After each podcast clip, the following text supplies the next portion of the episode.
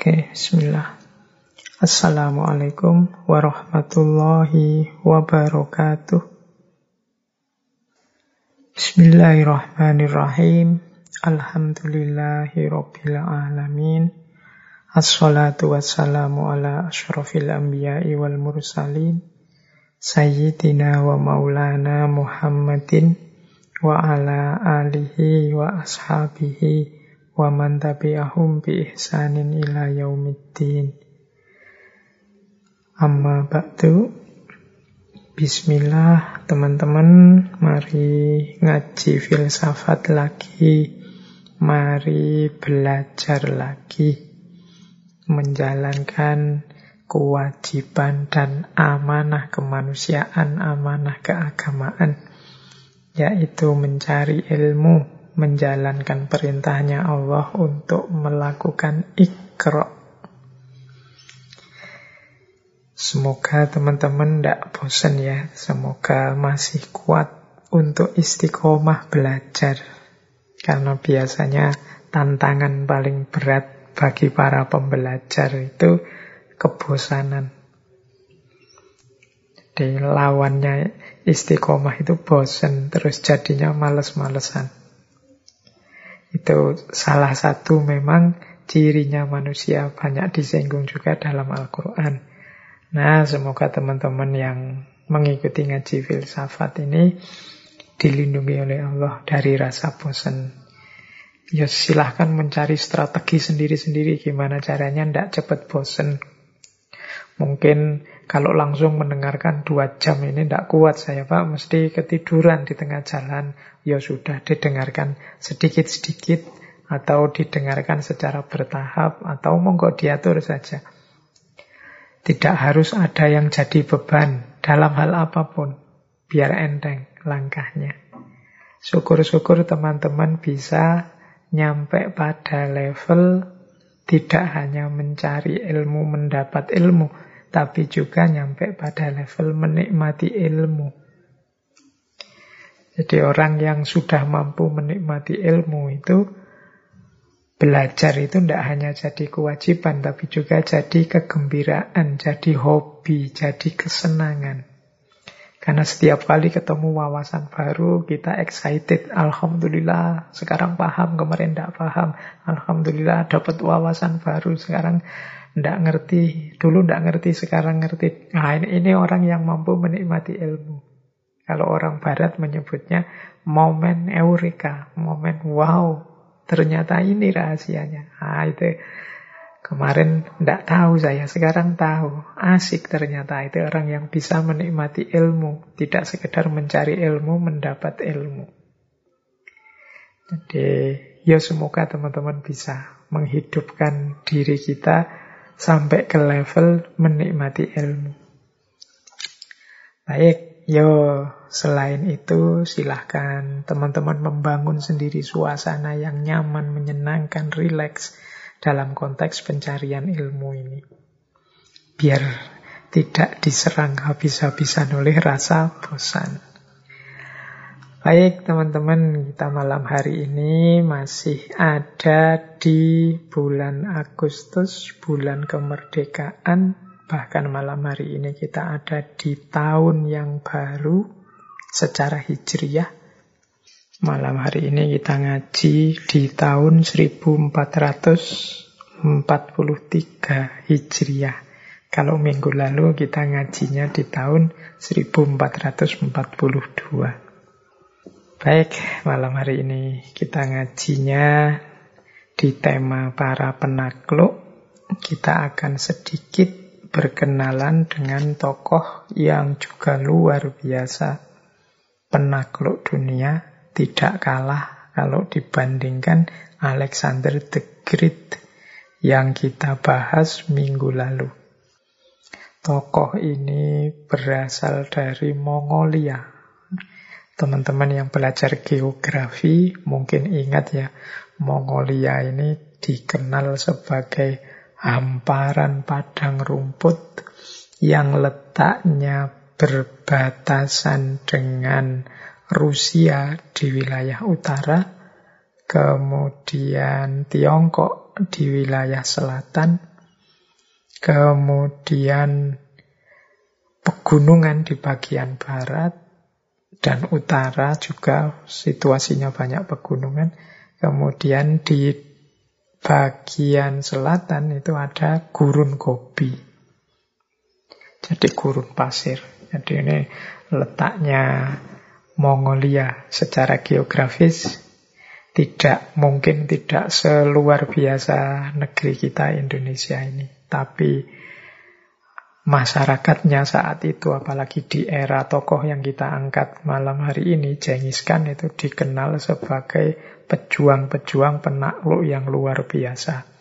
Ahli nunggang kuda, ahli main panah, sehingga wilayah kekuasaannya sudah tidak bisa diukur lagi luasnya. Bisa disebut ini kekaisaran yang paling luas dalam sejarahnya manusia. Karena mampu menaklukkan ke mana-mana. Kalau mengikuti nomenklatur negara-negara hari ini itu dalam cermatan saya wilayah taklukannya Genghis Khan ini meliputi negara-negara Asia Tengah, kemudian Cina, Tibet, Rusia, Iran, Afghanistan, Turki, Syria, Ukraina, Hungaria, Polandia, Asia dan Eropa. Jadi bisa dibayangkan betapa dahsyatnya tokoh yang malam hari ini kita angkat. Nama asli beliau Temujin. Beliau lahir pada tahun 1162. Nama Genghis Khan itu sebenarnya bukan nama, tapi gelar yang diberikan. Jadi Genghis Khan itu gelar yang diberikan pada beliau setelah mampu menyatukan suku-suku Mongol yang sebelumnya ya saling saling berperang, saling menaklukkan di tangan beliau lah suku-suku itu bisa ditaklukkan semua kemudian jadi satu. Setelah mampu menaklukkan itu beliau mendapat gelar Genghis Khan. Khan itu artinya pemimpin, penguasa, raja, kepala. Kalau Genghis atau Jinggis itu artinya alam semesta. Jadi Genghis Khan itu terjemahannya kaisar semesta.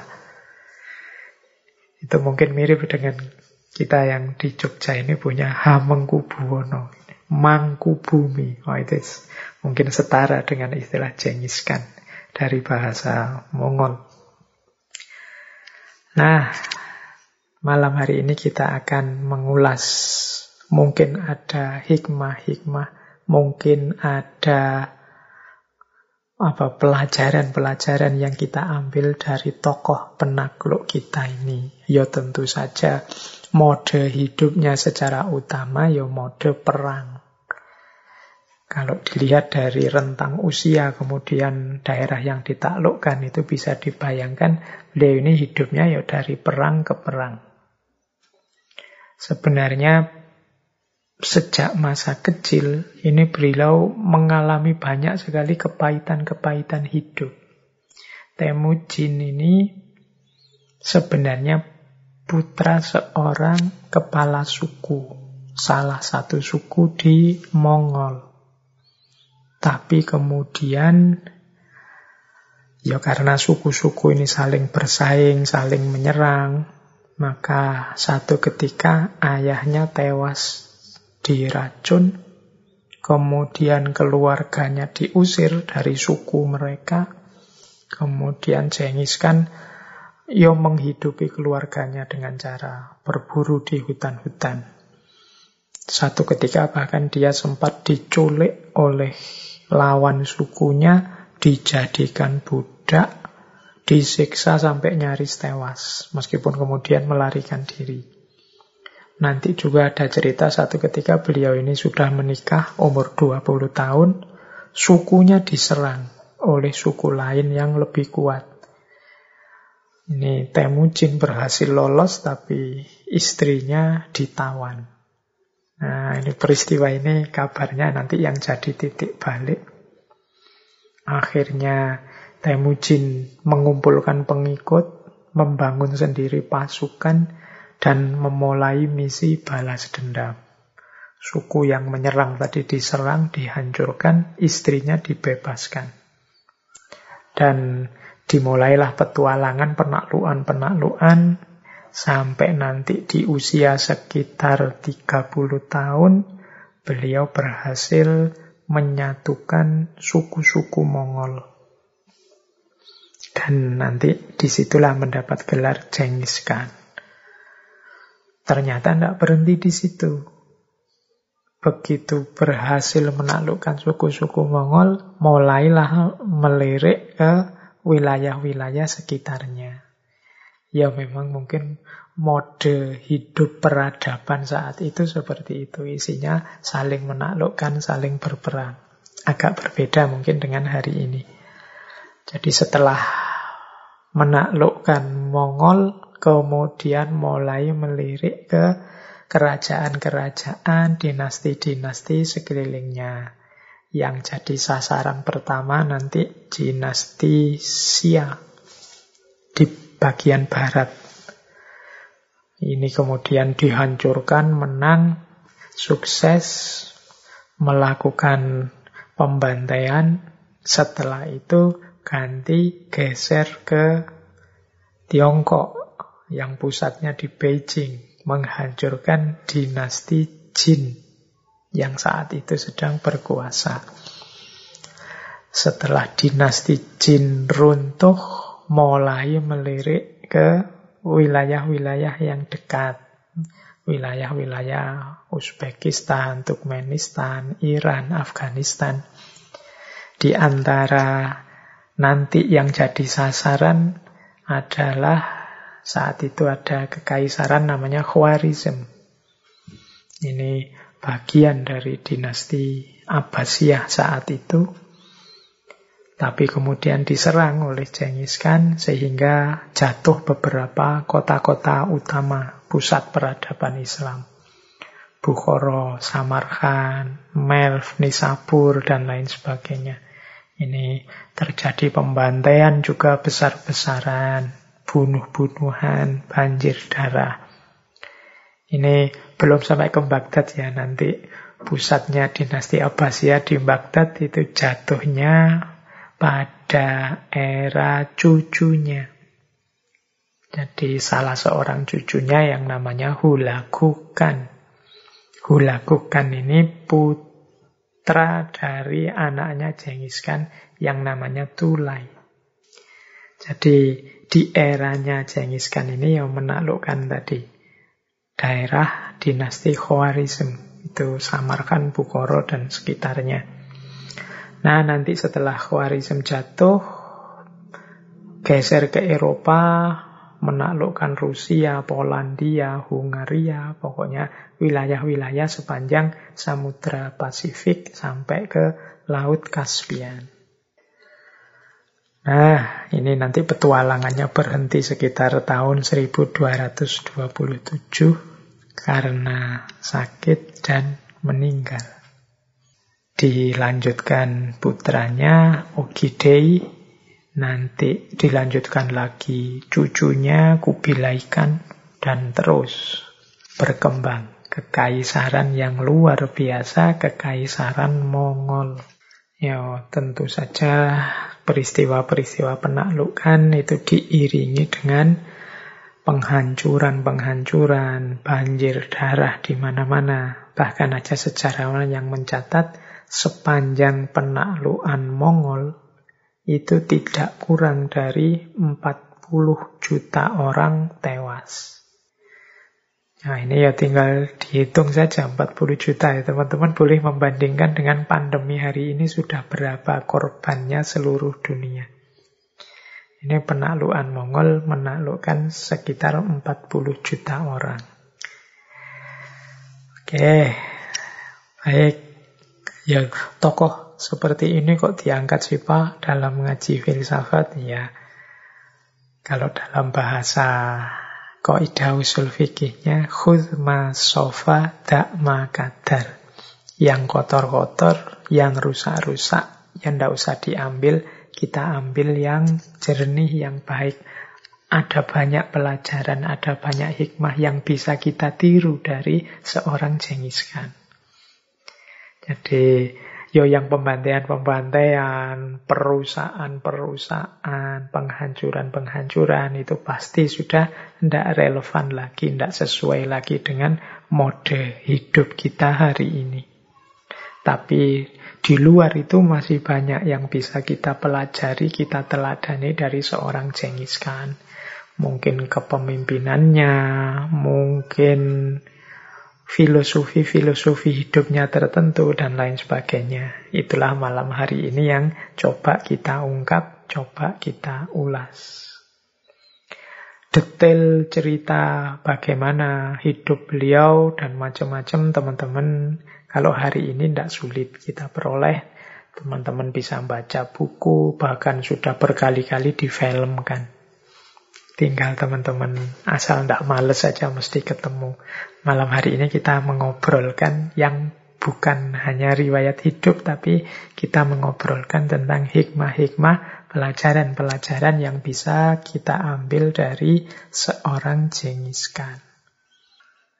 Baik, kita mulai masuk ke hikmah-hikmah filosofi-filosofi, teladan-teladan dari sang penakluk kita malam hari ini.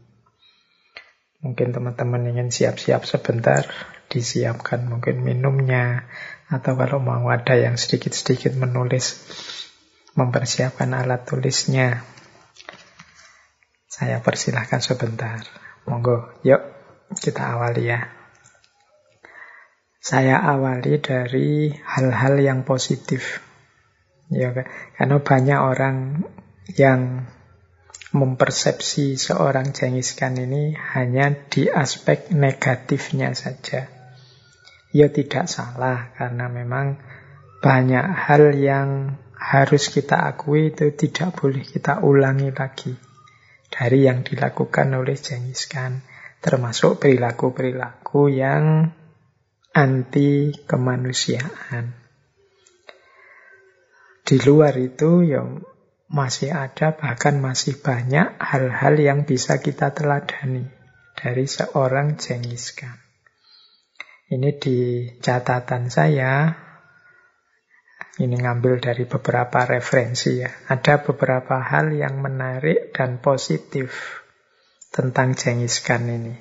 Yang pertama, beliau ini dikenal toleran. Jadi menghargai kebebasan beragama. Jadi Genghis Khan ini mengizinkan orang memeluk agama apa pun, tidak memaksakan kepercayaan apa pun pada daerah-daerah yang ditaklukkannya. Misalnya menaklukkan umat Islam, dinasti Abbasiyah termasuk tadi di Bukhara, di Samarkand itu tidak ada paksaan untuk memeluk agama tertentu. Beliau membolehkan orang menghidupkan budayanya, menghidupkan agamanya, versi mereka masing-masing. Jadi misinya Genghis Khan ini adalah kalau menggunakan kata-kata dari beliau sendiri, unite the world in one empire, menyatukan dunia dalam satu kekaisaran, tapi beliau ini dikenal menghargai keragaman, baik keragaman budaya maupun keragaman agama. Tujuannya beliau hanya menyatukan semuanya. Mungkin dalam satu koordinasi, dalam satu kerajaan, satu kekaisaran tidak memaksakan hal-hal yang sifatnya privat seperti kepemilikan agama atau kepemilikan budaya tertentu. Nah, ini mungkin penting yang menurut saya positif kita ambil dari seorang Genghis Khan. Nah, yang kedua, beliau ini membenci Arist aristokrat culture, aristocratic culture. Jadi budaya-budaya aristokrat. budaya-budaya kebangsawanan, perilaku mentang-mentang dari orang-orang yang menganggap dirinya kelompok unggul, kelompok aristokrat. Ini mungkin kalau pakai terminologinya Karl Marx dan kawan-kawan, beliau lebih pro pada yang proletar dan benci pada kelompok yang borjuis. Beliau benci pada hak-hak istimewa yang dimiliki oleh para aristokrat. Nah ini menarik. Kalau kita lihat bagaimana penakluk besar ini sebenarnya tidak terlalu suka dengan budaya aristokrat. Mungkin karena beliau sejak kecil sudah mengalami beratnya hidup sebagai rakyat kecil. Bahkan yang tersiksa, bahkan sebagai budak. Maka beliau mungkin dalam hidupnya mengalami trauma tersendiri kalau berhadapan dengan orang-orang elit, orang bangsawan ini. Yang bahkan beberapa kali hampir menewaskan dirinya. Ini mungkin perlu juga kita posisikan sebagai yang positif. Kemudian beliau juga dikenal menjalankan dinastinya, kerajaannya secara meritokratis. Jadi meritokratis itu satu sistem yang memberi kesempatan pada orang untuk tampil, untuk memimpin, untuk berkarya sesuai kemampuan atau prestasinya. Jadi memilih pemimpin itu berdasarkan kemampuan atau prestasinya, bukan kekayaan, senioritas, atau yang sejenisnya. Nah, ini sistem ini namanya meritokratis. Jadi ini juga menarik untuk kita teladani. Kalau bahasa modern mungkin ini dekat dengan istilah profesional. Jadi orang itu diberi wewenang, diberi tanggung jawab sesuai kemampuannya, sesuai bidangnya.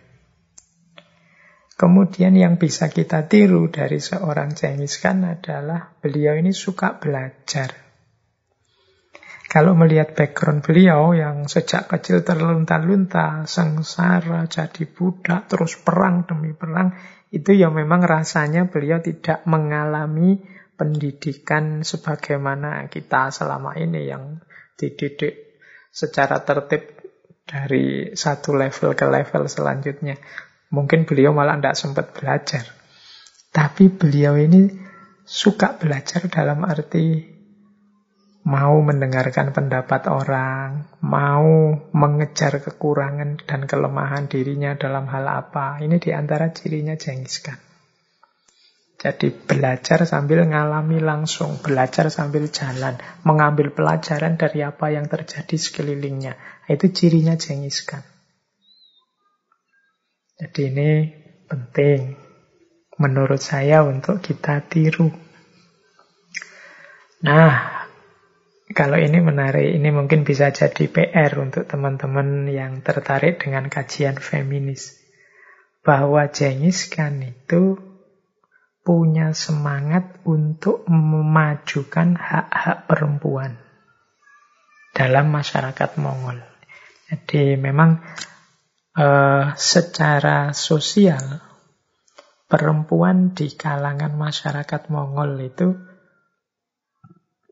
posisinya sering digambarkan lebih dihormati. Jadi wanita atau perempuan Mongol itu sangat dihormati, sangat dihargai.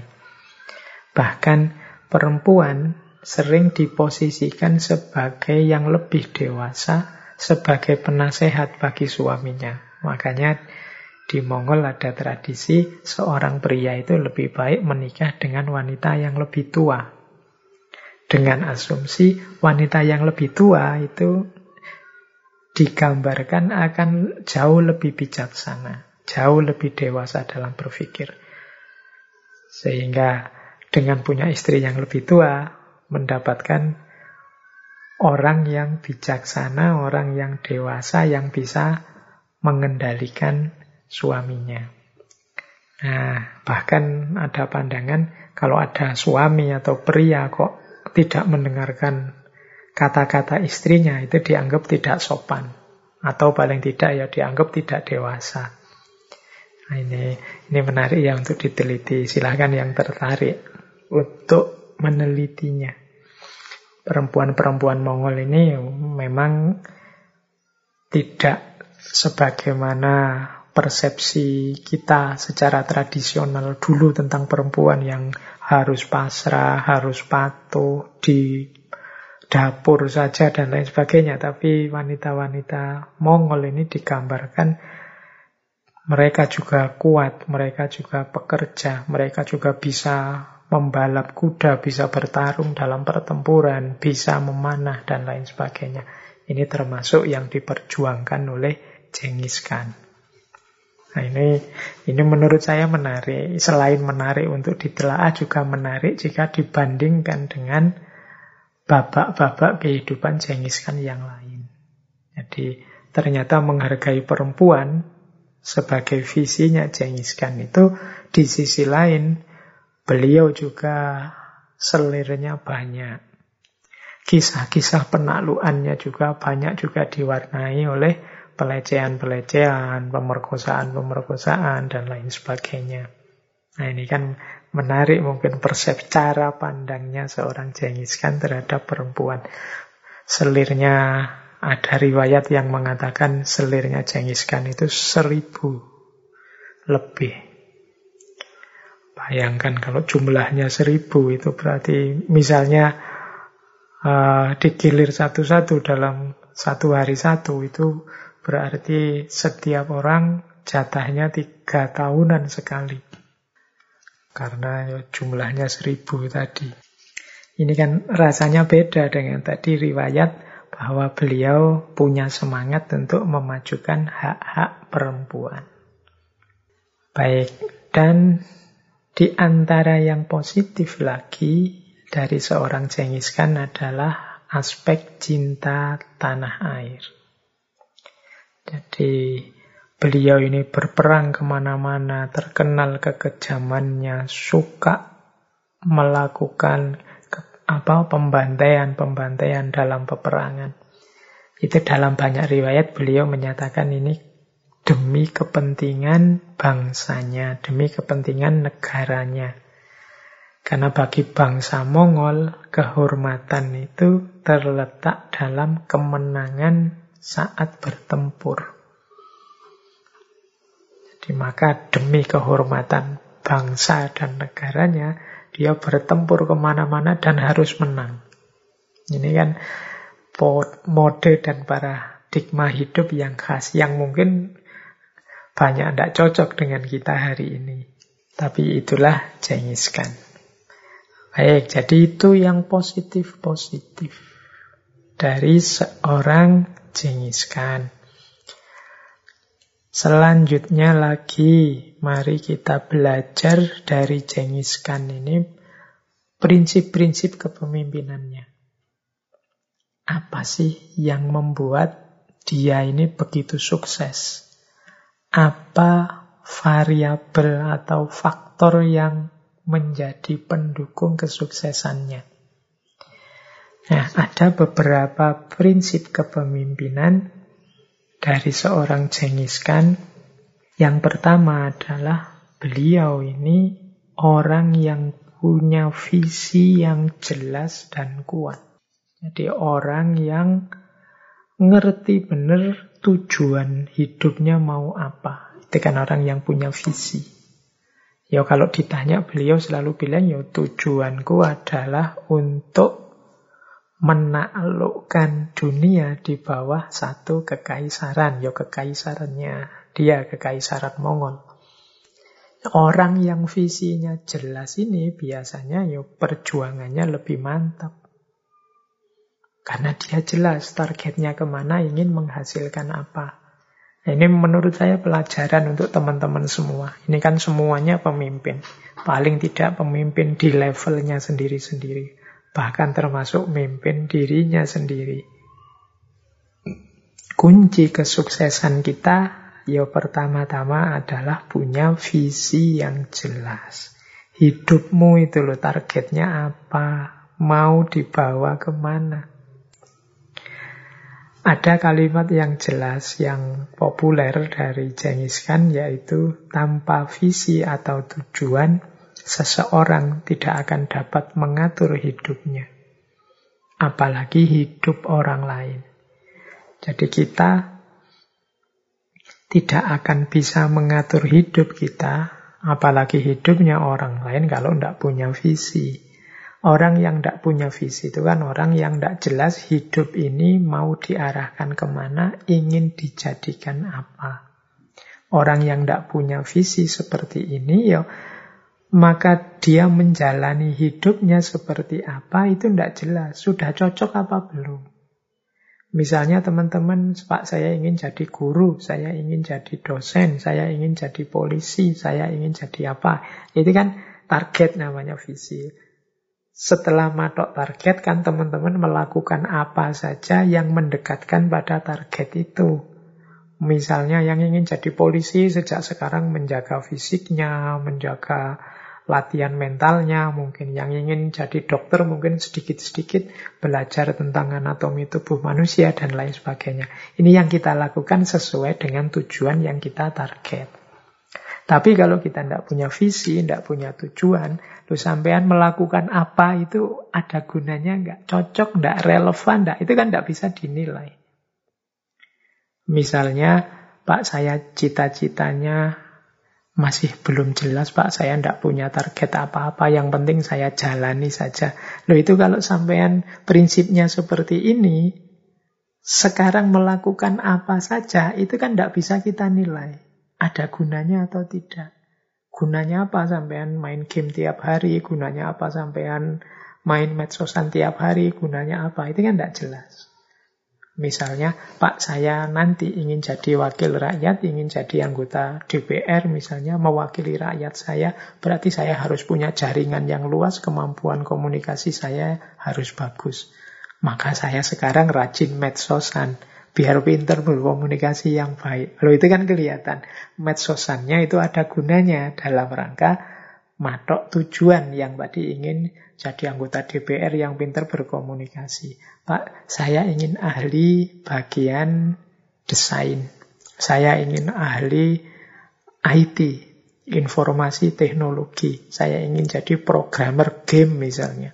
Tuh, targetnya kan jelas. Maka main game tadi misalnya teman-teman kok kamu main game terus? Enggak apa-apa, karena targetku ke depan aku ingin jadi desain grafis atau aku ingin jadi ahli bikin program game. Nah, berarti main gamenya ini ada gunanya, bisa dinilai.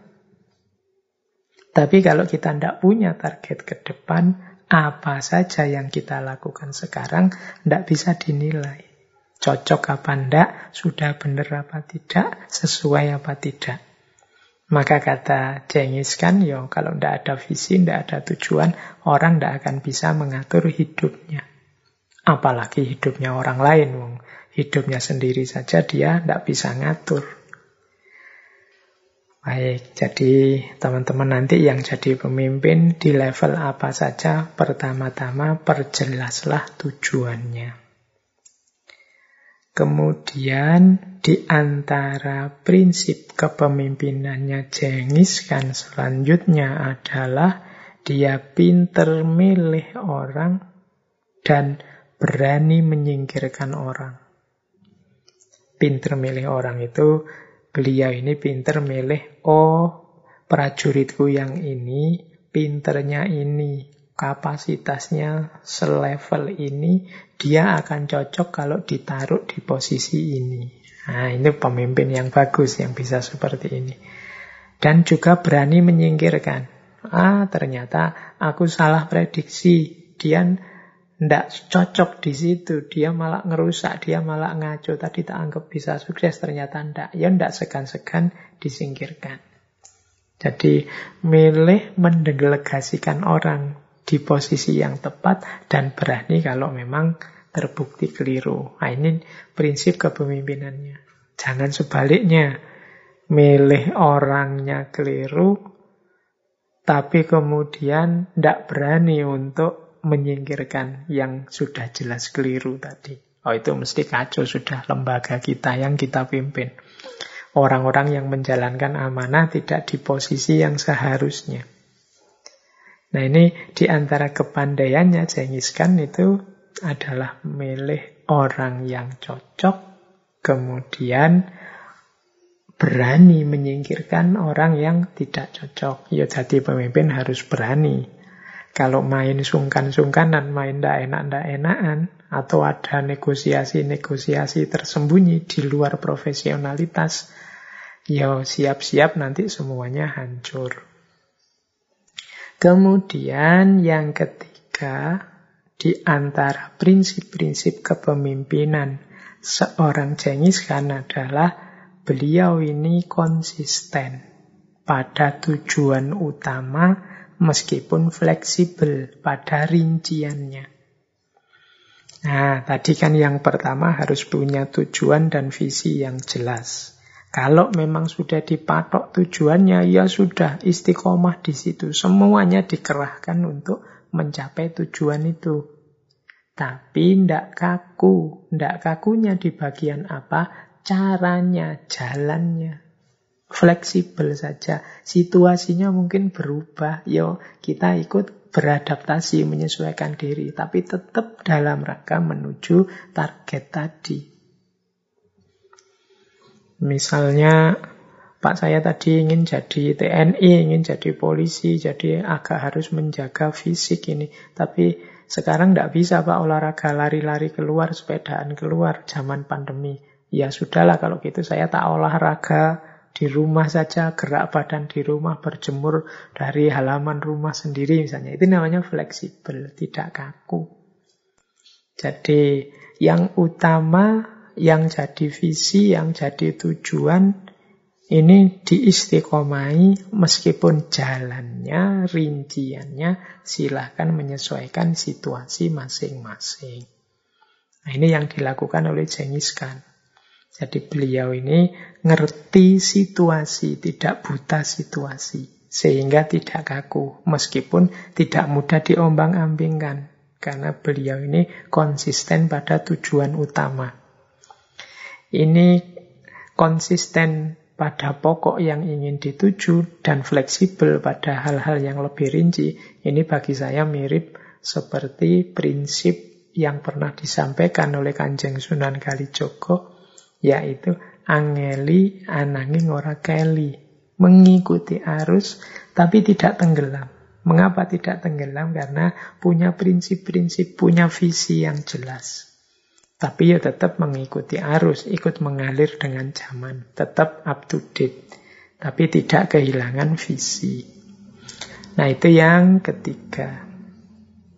Kemudian, jadi ini untuk teman-teman ya nanti kalau jadi pemimpin. Sebenarnya sejak sekarang juga sudah jadi pemimpin. Untuk dirinya masing-masing paling tidak.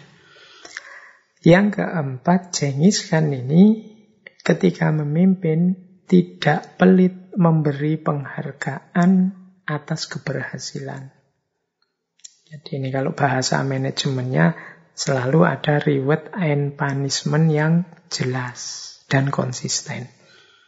Jadi kalau memang harus dihargai, dihargai. Kalau memang perlu dibeli hadiah, diberi hadiah. Jadi orang tambah semangat melakukan yang diinginkan. Ini prinsip selanjutnya dari seorang Genghis Khan.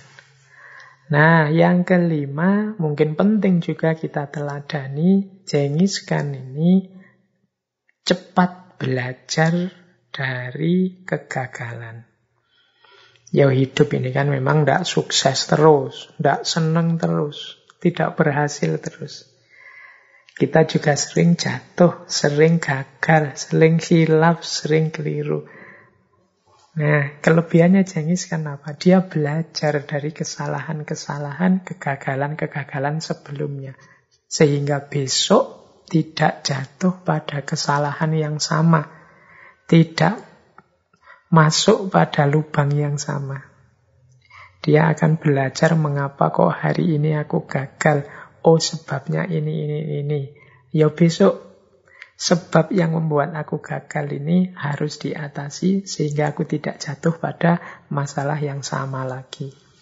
Nah ini penting. Jadi orang itu wajar saja kadang-kadang khilaf, kadang-kadang gagal, kadang-kadang keliru. Yang tidak wajar itu kalau salah yang sama, kegagalan yang sama, khilaf yang sama, itu-itu saja dengan sebab yang sama berkali-kali. Berarti kita tidak belajar sama sekali. Tidak mengupgrade diri kita. Nah, kalau teladannya Zengis kan yo, ayo belajar. Gagal biasa. Gagal itu kan saatnya kita belajar kemudian bergerak lagi dan tidak mengulang kegagalan yang tadi. Nah, ini prinsip-prinsip kepemimpinan dari Genghis Khan. Jadi kita harus punya visi yang jelas, pinter milih teman, dan pinter dan mau berani menyingkirkan teman yang tidak tepat, orang yang tidak tepat, konsisten pada tujuan tapi tetap fleksibel pada hal-hal rincian, tidak pelit memberi penghargaan dan keberhasilan. Sering saya ilustrasikan ya, memberi penghargaan itu, yo kadang-kadang terhadap diri kita sendiri juga jangan pelit. Kalau teman-teman target apa kok sukses? Ini sebenarnya target individu dan dijalankan secara individu. Boleh kok memberi penghargaan diri sendiri, misalnya seneng-seneng yuk makan enak sendiri yuk atau beli apa yang selama ini diincer, diinginkan dan lain sebagainya. Tidak pelit memberi penghargaan termasuk pada diri sendiri. Kemudian mau dan bisa belajar dari kegagalan. Inilah sukses besarnya kepemimpinan seorang Genghis Khan dari orang yang terlunta-lunta disia-siakan, diperbudak sampai hampir tewas, kemudian muncul jadi penakluk paling besar dalam sejarahnya manusia. Nah, sekarang kita nambah lagi wawasan tentang beberapa strategi yang dijalankan oleh Genghis Khan. Jadi ini ini lanjutannya yang tadi sebenarnya cuma lebih spesifik untuk membangun mental seorang pemimpin. Ini Jengis kan punya strategi-strategi khusus. Di catatan saya paling tidak ada empat strategi yang dijalankan oleh Jengis Khan yang jadi bagian dari keberhasilannya memimpin. Yang pertama, Genghis Khan itu dikenal mau memahami orang-orang di sekelilingnya. Jadi Genghis Khan ini ketika dia punya anak buah, punya jenderal, punya pasukan, berhubungan dengan siapa saja, dia ini berusaha untuk tahu siapa orang ini, bagaimana situasi hidupnya, apa yang bisa memotivasi dia, apa yang membuat dia bisa terpuaskan, apa kelebihan, apa kelemahannya. Nah ini penting. Ini jadi kunci nanti di prinsip kepemimpinan yang kita jelaskan sebelumnya bahwa pemimpin yang bagus itu yang bisa milih orang yang tepat. Untuk bisa memilih orang yang tepat, ya harus mau memahami orang-orang di sekelilingnya. Orang-orang sekelilingku ini kegemarannya apa, kemudian kelebihannya apa, kekurangannya apa, yang dapat memotivasi dia apa, yang membuat dia senang dan puas apa, dan lain sebagainya. Jadi strategi yang pertama itu harus mau memahami orang-orang di sekelilingnya. Jangan cuek. Pemimpin jangan egois, mikir dirinya sendiri. Yang penting aku puas, yang penting aku seneng. Ya nanti akan ditinggalkan oleh orang-orang sekelilingnya karena tidak mau memahami orang-orang sekelilingnya. Strategi kedua yang dilakukan oleh Genghis Khan adalah mendekati musuh yang mendekati dalam tanda petik. Jadi Jengis kan ini dikenal pinter merayu, pinter mendekati orang-orang berbakat, orang-orang punya keahlian yang menurut Jengis kan ini akan menguntungkan bagi pihakku. Bahkan seandainya itu berasal dari musuh. Jadi misalnya dia lihat di kelompoknya musuh ini ada orang-orang pinter, orang-orang berbakat, orang-orang punya keahlian. Itu biasanya terus didekati, dirayu. Nantinya banyak jenderal, banyak komandan yang ada di pasukannya itu awalnya adalah jenderal atau komandan dari pasukan musuhnya yang sudah ditaklukkan.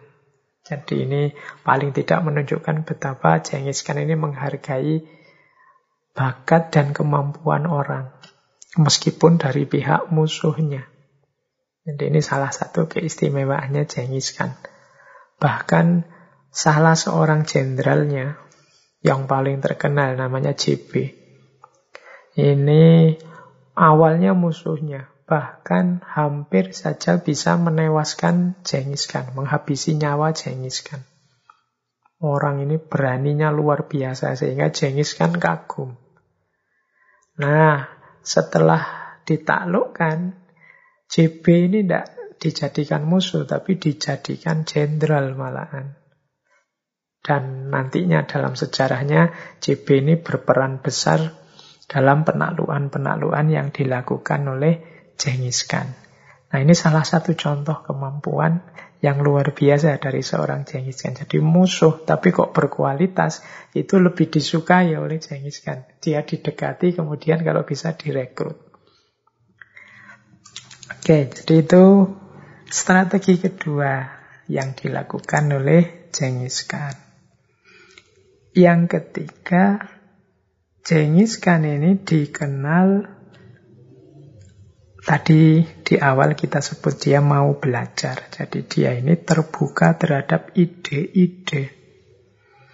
Genghis ini terbuka mendengarkan masukan, usulan, wawasan-wawasan dari mana saja. Bahkan ada cerita-cerita dia ini membebaskan orang-orang pinter, pengrajin atau siapa pun yang bisa memberi masukan-masukan berharga untuk kepemimpinan dia. Jadi ini salah satu strategi yang dijalankan oleh Genghis Khan. Kemudian ya yang terakhir seperti saya bilang tadi, beliau ini terbuka terhadap keragaman. Orang punya budaya sendiri-sendiri, punya agama sendiri-sendiri, punya gaya hidup sendiri-sendiri. Sudah ditaklukkan ya sudah. Tidak harus dipaksa pindah agama, tidak harus dipaksa ganti budaya, dan lain sebagainya. Ada satu kalimat yang populer sekali dari Genghis Khan, yaitu people conquered on different side of the lake should be ruled on different side of the lake. Orang-orang yang sudah ditaklukkan dari sisi yang berbeda dari of the lake itu dari danau. Jadi orang di seberang danau yang sudah ditaklukkan itu harus diatur juga dengan aturan seberang danau. Jadi orang seberang kali ya gaya hidupnya silahkan pakai gaya seberang kali. Tidak usah dipaksa gaya kita yang di sini. Nah, ini menunjukkan betapa dia ini terbuka terhadap keragaman. Ini selain berfungsi etis juga berfungsi politis, pragmatis. Membuat orang nyaman, membuat orang senang. Sehingga mengurangi potensi pemberontaan-pemberontaan. Dan ini strategi-strategi yang diajarkan oleh Genghis Khan. Mau memahami orang-orang sekelilingnya, bahkan mau mendekati musuh yang berkualitas untuk dijadikan bagian dari pasukannya, terbuka terhadap ide-ide dan terbuka terhadap keragaman. Ini di antara kunci yang menjadi faktor suksesnya seorang Genghis Khan. Baik, kita lanjutkan ya. Setelah ini kita belajar wisdom-wisdom khusus dari Genghis Khan. Kalau tadi kan secara umum bagaimana kepemimpinannya, rahasia-rahasia, keberhasilannya memimpin sampai menaklukkan seluas itu wilayah. Sekarang kita lihat filosofi-filosofi khusus, kebijaksanaan-kebijaksanaan khusus dari Genghis Khan yang mungkin bisa kita pelajari.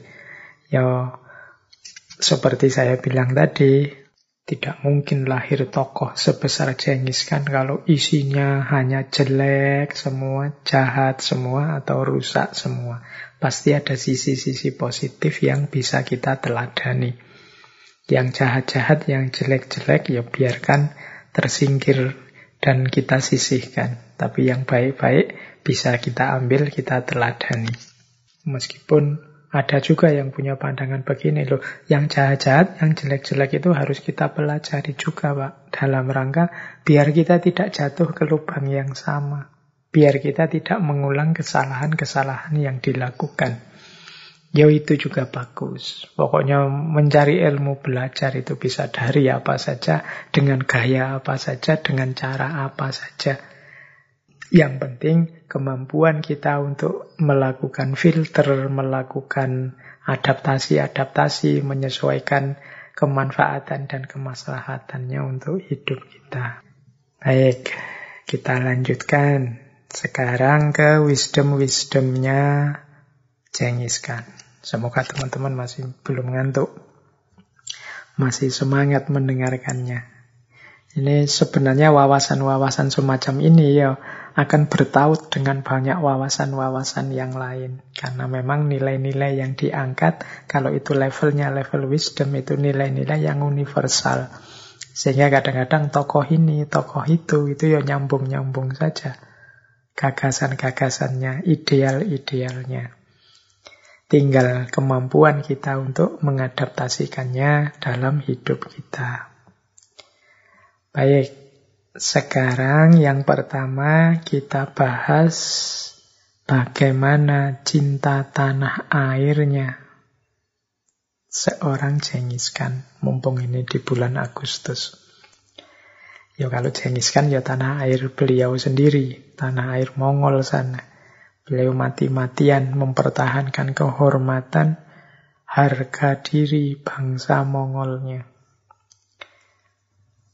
Ada satu kalimat yang populer dari Genghis Khan, kalau aku mati, biarlah aku mati, namun jangan biarkan negaraku mati. Oh ini kalimat ini tidak perlu dijelaskan teman-teman langsung bisa menangkap betapa cintanya dia pada tanah airnya. Aku mati ndak apa-apa, tapi jangan negaraku. Cinta itu kan memang sesuatu yang melampaui egoisme, bukan kesenangan pribadi. Tidak sekedar biar aku puas, seneng, dan jaya, tapi pertama-tama adalah bangsaku, negaraku bukan harga diriku, tapi kehormatan bangsaku. Maka kalau aku mati, kalau aku jatuh, kalau aku hancur, tidak masalah. Tapi jangan biarkan negaraku yang mati, negaraku yang jatuh, negaraku yang hancur. Ini prinsip yang sangat dipegangi oleh Genghis Khan. Yang akhirnya mampu menjayakan bangsanya. Sehingga imperiumnya begitu luasnya. Yang paling luas sepanjang sejarahnya manusia. Nah, selanjutnya kemudian beliau pesan, ini masih tetap dalam konteks cinta tanah air. Kutinggalkan kepadamu kekaisaran terbesar di dunia. Engkau akan mampu mempertahankannya selama masih bersatu. Namun jika muncul perselisihan di antara kalian sendiri, semuanya pasti akan lenyap. Selanjutnya, selama saudara-saudaramu saling mendukung dan membantu, musuh tidak akan dapat menang atas kalian. Wah, ini pesannya sebenarnya mungkin universal untuk kita juga bisa masuk. Ini saya membayangkan para pahlawan kita dulu juga sebenarnya ingin mengucapkan ini. Kutinggalkan kepadamu kekaisaran terbesar di dunia. engkau akan mampu mempertahankannya selama masih bersatu. Namun jika muncul perselisihan di antara kalian sendiri, semuanya pasti akan lenyap. Jadi ternyata kekuatan kita, kemajuan kita, keberhasilan kita sebagai bangsa itu tergantung kita bisa bersatu atau tidak. Ya Alhamdulillah di Pancasila kita itu persatuan termasuk salah satu sila, salah satu dasar kehidupan kita berbangsa dan bernegara. Jadi karena memang ya tanpa ada persatuan berarti yang terjadi adalah saling bersaing, saling bermusuhan. Orang yang bermusuhan itu ya misinya pasti ingin menjatuhkan yang dia musuhi. Semoga di antara kita sesama anak bangsa tidak ada yang menganggap siapa pun saudaranya, entah dengan gaya hidup yang mana, entah dengan budaya yang apa, entah dari suku atau daerah mana, sebagai musuh. Sebagai musuh itu berarti dipandang sebagai yang harus dijatuhkan, yang harus dikalahkan, yang harus dirusak, yang harus diruntuhkan. Jadi, ya wajar di antara kita ini ada perbedaan-perbedaan pandangan, perbedaan perspektif, perbedaan gaya hidup, perbedaan strategi mencintai bangsa dan negara. Perbedaan itu pasti ada. Tapi bukan berarti kemudian perbedaan-perbedaan ini jadi alasan kita untuk menganggap saudara kita yang berbeda itu sebagai saingan atau musuh yang harus dijatuhkan. Maka kalau mental kita seperti ini ya pasti lahirnya konflik-konflik, perselisihan-perselisihan di antara kita sendiri. Dan riwayat hampir semua dinasti besar, kerajaan-kerajaan besar, termasuk kekhalifahan-kekhalifahan, itu variabel yang sangat melemahkan adalah perselisihan-perselisihan di kalangan dalam sendiri, antara saudara sendiri. Bukan karena diserang dari luar. Serangan dari luar itu biasanya ya ketika yang di dalam sudah lemah. Kalau yang di dalam solid, itu sulit dikalahkan. Jadi maka teman-teman ini penting mungkin bagi kita hari ini. Kita sering kepleset untuk menganggap saudara kita sebagai musuh, saudara kita sebagai lawan, saudara kita sebagai yang harus dihancurkan, dilumatkan, dan lain sebagainya bahwa ada yang beda-beda, ada strategi yang berbeda, cara berpikir berbeda, jalan berbeda, yaitu manusiawi. Tidak mungkin manusia itu pikirannya kok bodoh, pelek, sama. Yang kita anggap baik mungkin oleh saudara kita dianggap kurang baik. Yang kita anggap cocok bagi teman kita yang lain mungkin itu tidak cocok. Bagi saya tegas, mungkin bagi yang lain itu keras. Bagi saya lembut, tapi bagi yang lain itu pengecut, lembek. Itu beda-beda perspektif, tidak masalah. Justru dengan perbedaan-perbedaan ini kita akan tambah kuat.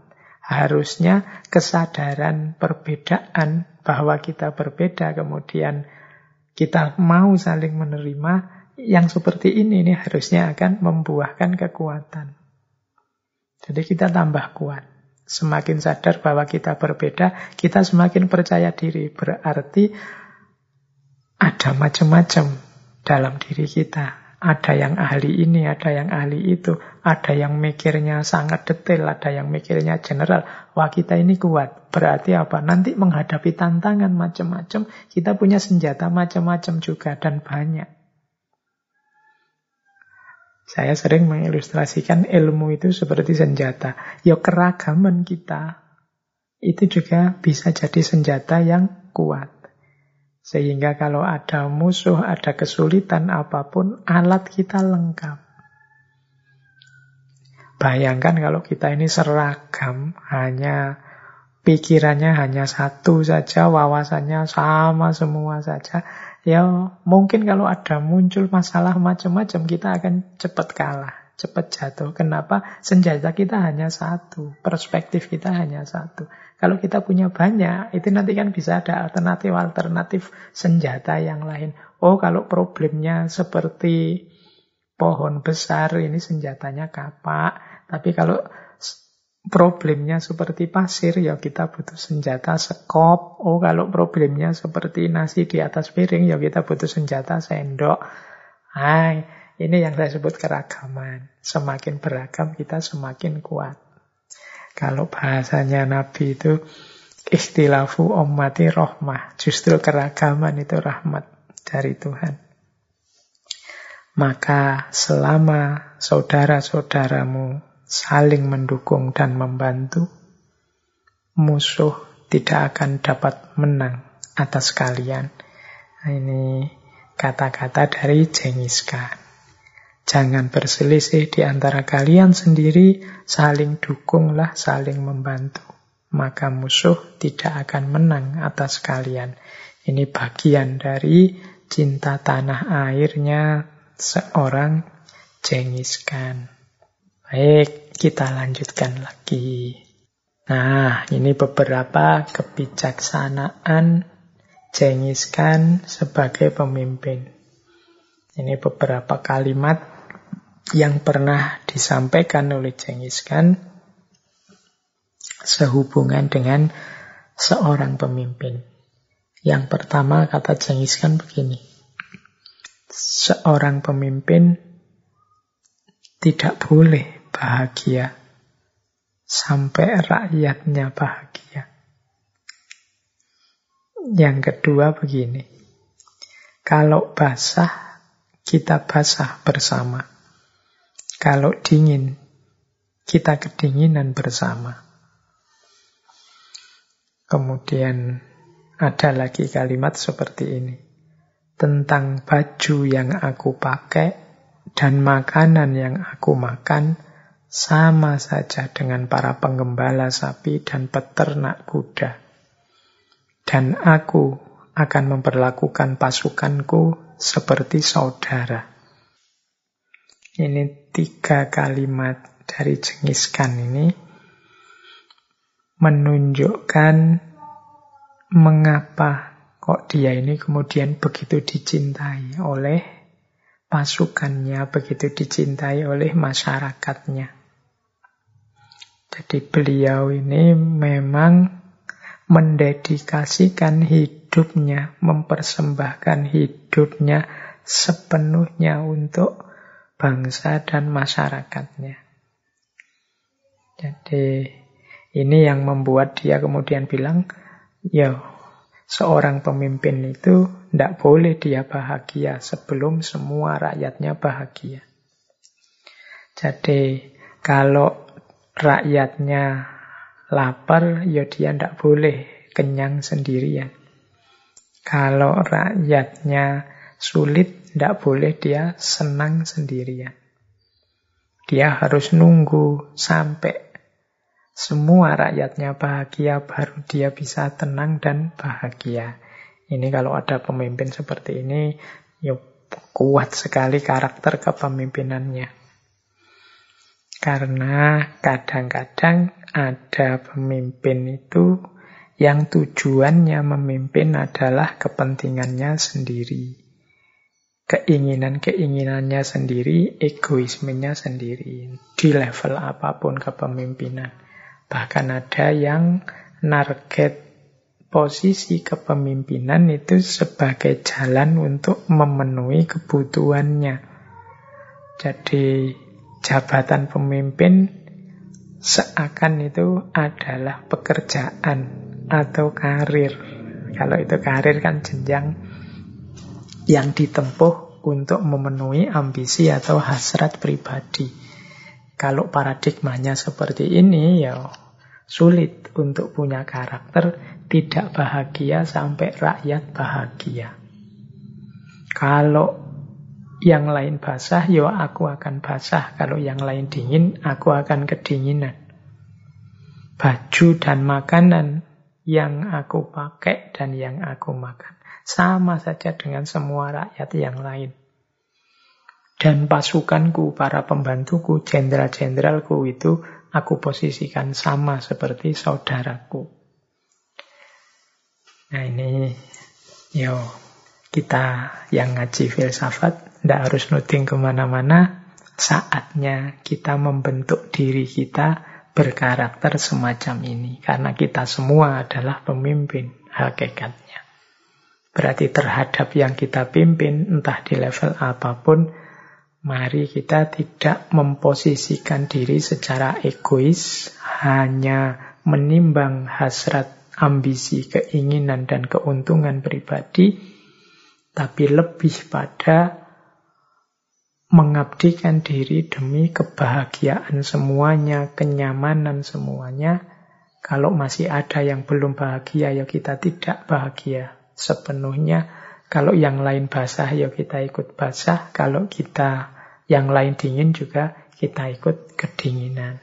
Yang kita makan, yang kita pakai itu sama saja dengan yang kita pimpin. Nah, ini pelajaran dari Jengis Khan. Makanya kemudian pasukannya, rakyat masyarakatnya begitu mencintai dirinya. Baik, jadi ini mungkin penting kita ingat-ingat prinsip karakter seorang pemimpin. Nah, jadi berkaitan dengan prinsip tadi ada satu quote yang terkenal sekali dari Genghis Khan yaitu kekuatan sebuah tembok sama pentingnya dengan keberanian orang-orang yang mempertahankannya. Mengapa sih penting peduli terhadap situasi, kondisi, mengapa kita harus memahami orang-orang yang kita pimpin, masyarakat yang ada di bawah kepemimpinan kita, karena kunci kuatnya sebuah negara, sebuah bangsa tidak hanya terletak pada tembok-tembok atau benteng yang mengelilinginya, tapi juga mental keberanian orang-orangnya. Jadi kekuatan sebuah tembok sama penting dengan keberanian orang-orang yang mempertahankannya. Kalau orang-orangnya lemes, orang-orangnya mimble, orang-orangnya tidak komitmen, orang-orangnya cuek, setebal apa pun tembok benteng dibuat, tetap akan mudah diterobos, akan mudah dihancurkan. Bahkan mungkin meskipun temboknya biasa-biasa saja, tidak terlalu tinggi.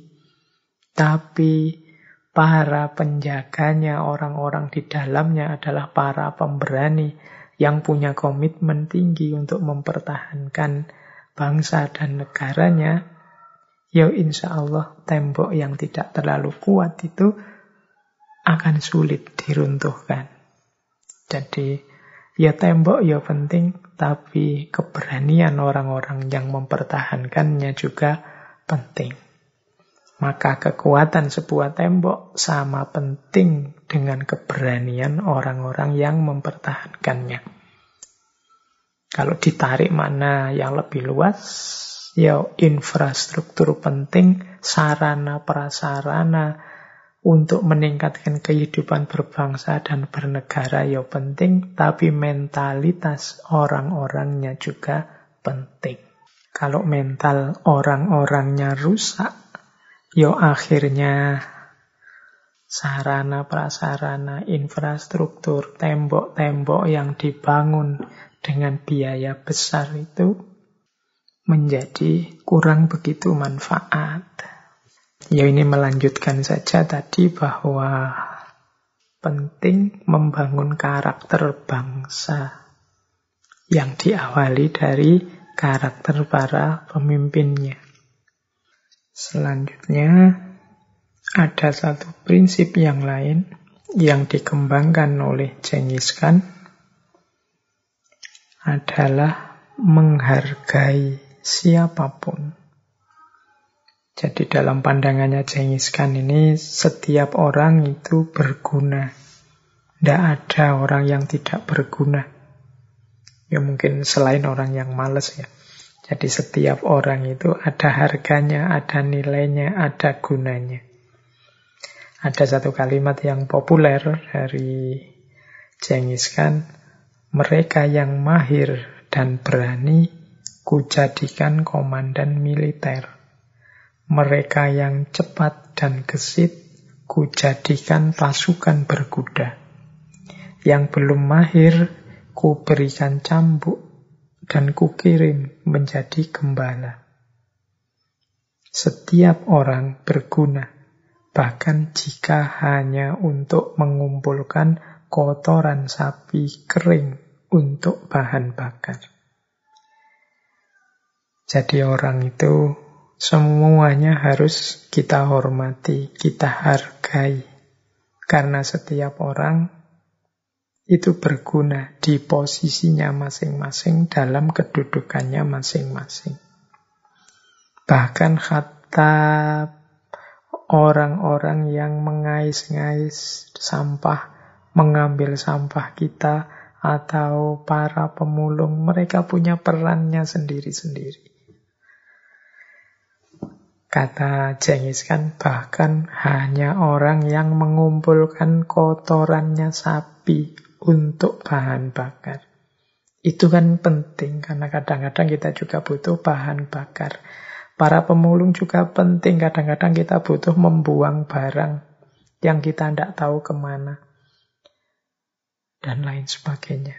Apalagi yang posisi-posisi yang lebih tinggi. Jadi setiap orang itu berguna. Di antara suksesnya seorang pemimpin, antara lain adalah kemampuannya untuk menghargai setiap orang di posisinya masing-masing dan mau memahami gunanya masing-masing orang. Jadi ini salah satu prinsip yang dipakai oleh Genghis Khan. Jadi tadi modal dasarnya seorang pemimpin itu adalah semua hidupnya didedikasikan pada yang dipimpin. Kemudian menghargai setiap orang. Setiap orang adalah berguna. Setiap orang punya manfaat sesuai posisinya masing-masing. Terus, selanjutnya ada prinsip yang lain yang dikembangkan oleh Genghis Khan dalam rangka membentuk kesuksesannya adalah pengendalian diri. Jadi kemampuan untuk mengendalikan diri sendiri. Ini paling populer dijelaskan dalam kebijaksanaan apa saja, tapi sering kali terlewatkan. Karena banyak orang merasa dirinya itu sudah kuat, dirinya itu sudah mampu, dirinya itu sudah terkontrol. Ya memang karena kita sekarang sedang sadar. Tapi ketika orang tidak mampu mengendalikan diri, ya dia tidak sadar. Sehingga kemudian nanti kalau sudah mengendalikan diri, dia baru sadar kalau dirinya ternyata masih juga bisa kehilangan kendali diri. Maka ini salah satu nasihat yang kalau bahasa filsafat itu jenisnya perennial. Harus terus-menerus kita ingatkan diri kita. Mengapa sih Pak kok saya itu susah kusuk?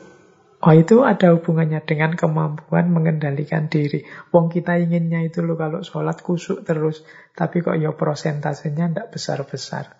Kadang hanya 10% kusuknya, kadang hanya 20%. Itu kan berarti yang kita inginkan tidak bisa kita arahkan secara konsisten terhadap anggota tubuh kita seluruhnya yang lain. Itu, itu ya hubungannya dengan pengendalian diri.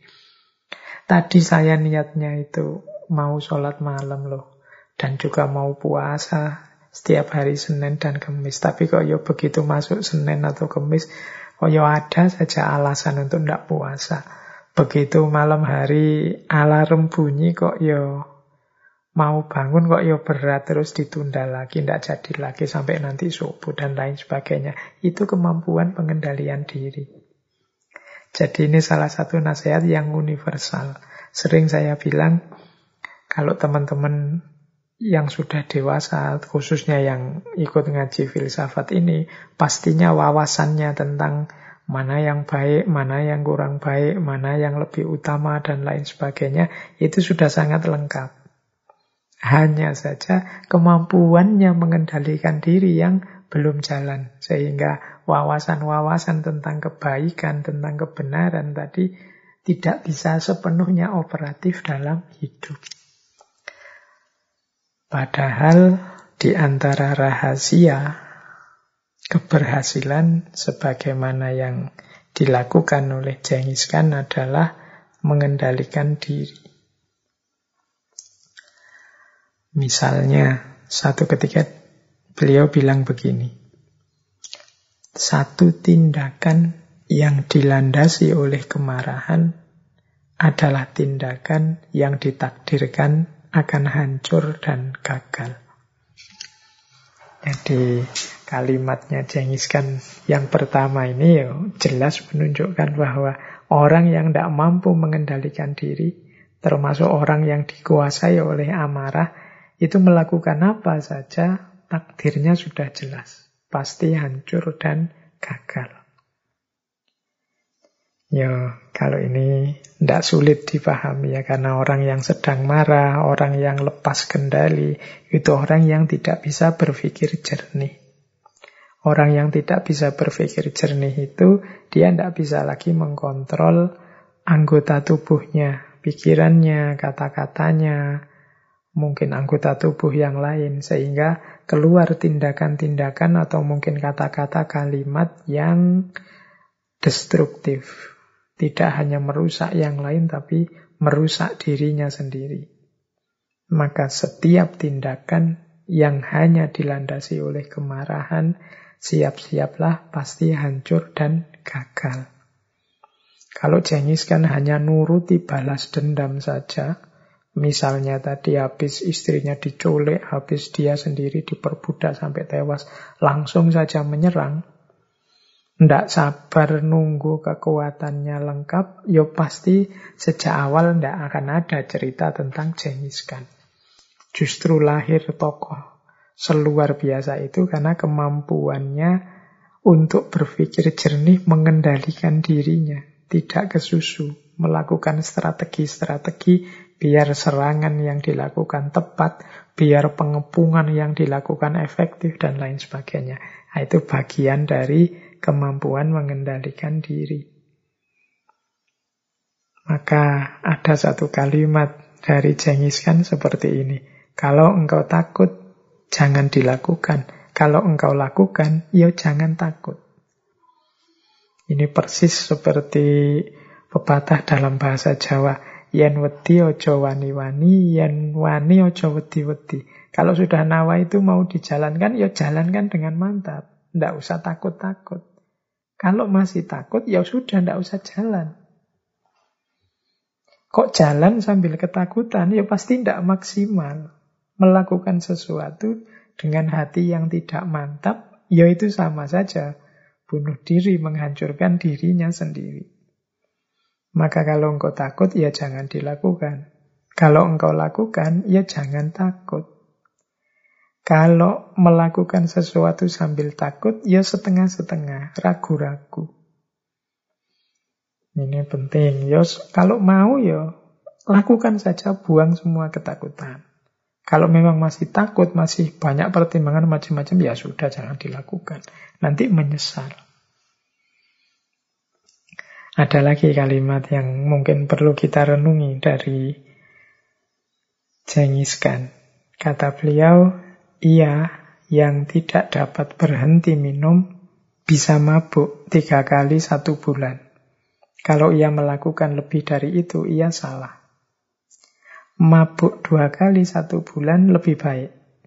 Kalau mampu sekali sebulan, wah, dia layak dipuji. Kalau mampu tidak minum sepenuhnya gimana? Ayo, apa yang lebih baik dari ini?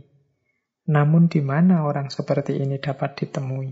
Namun jika ditemui, ia layak atas segala kehormatan.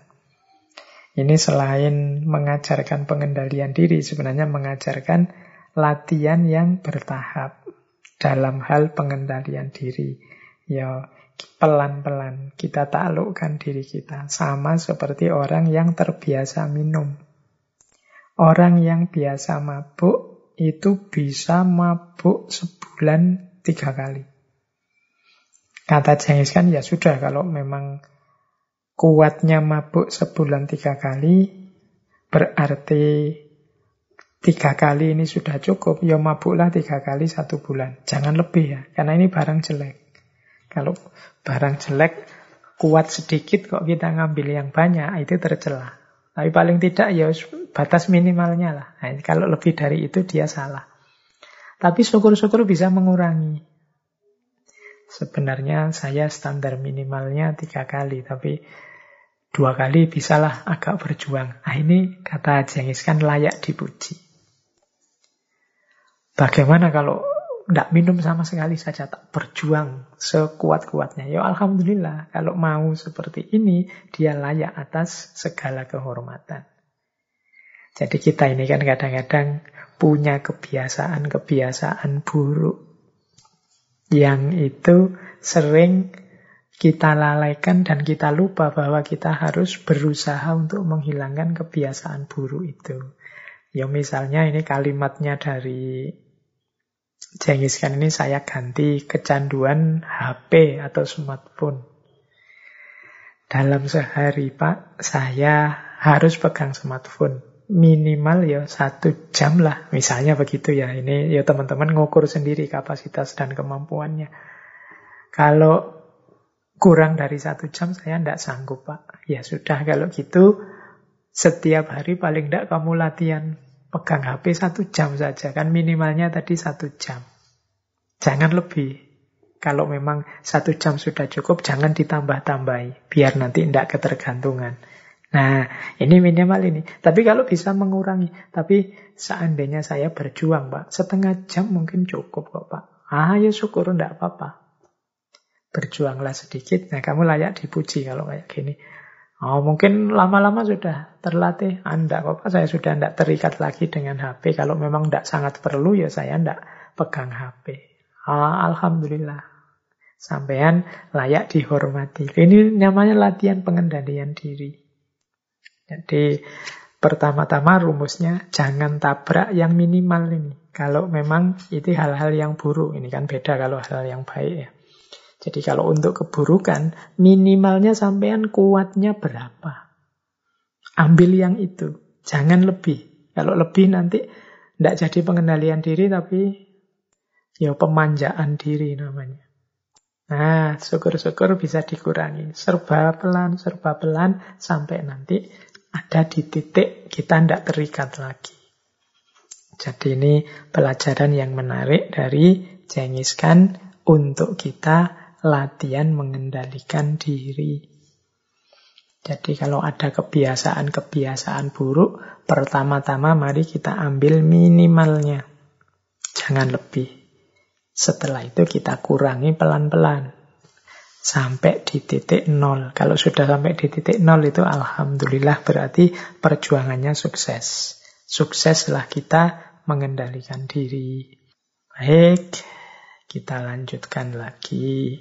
Jadi itu prinsip-prinsip di antara keberhasilannya cengiskan.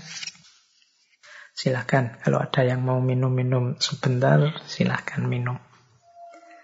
Atau sambil lesehan. Atau mungkin ada yang sudah ketiduran. Semoga nanti HP-nya atau laptopnya bisa mati sendiri. Baik, Nah, prinsip selanjutnya dari perjuangan seorang Jengiskan adalah prinsip ketuntasan dalam perjuangan. Ada beberapa prinsip ketika orang sedang berjuang. Yang pertama kata Jengiskan, tidak ada nilai dalam sesuatu sampai ia tuntas terselesaikan.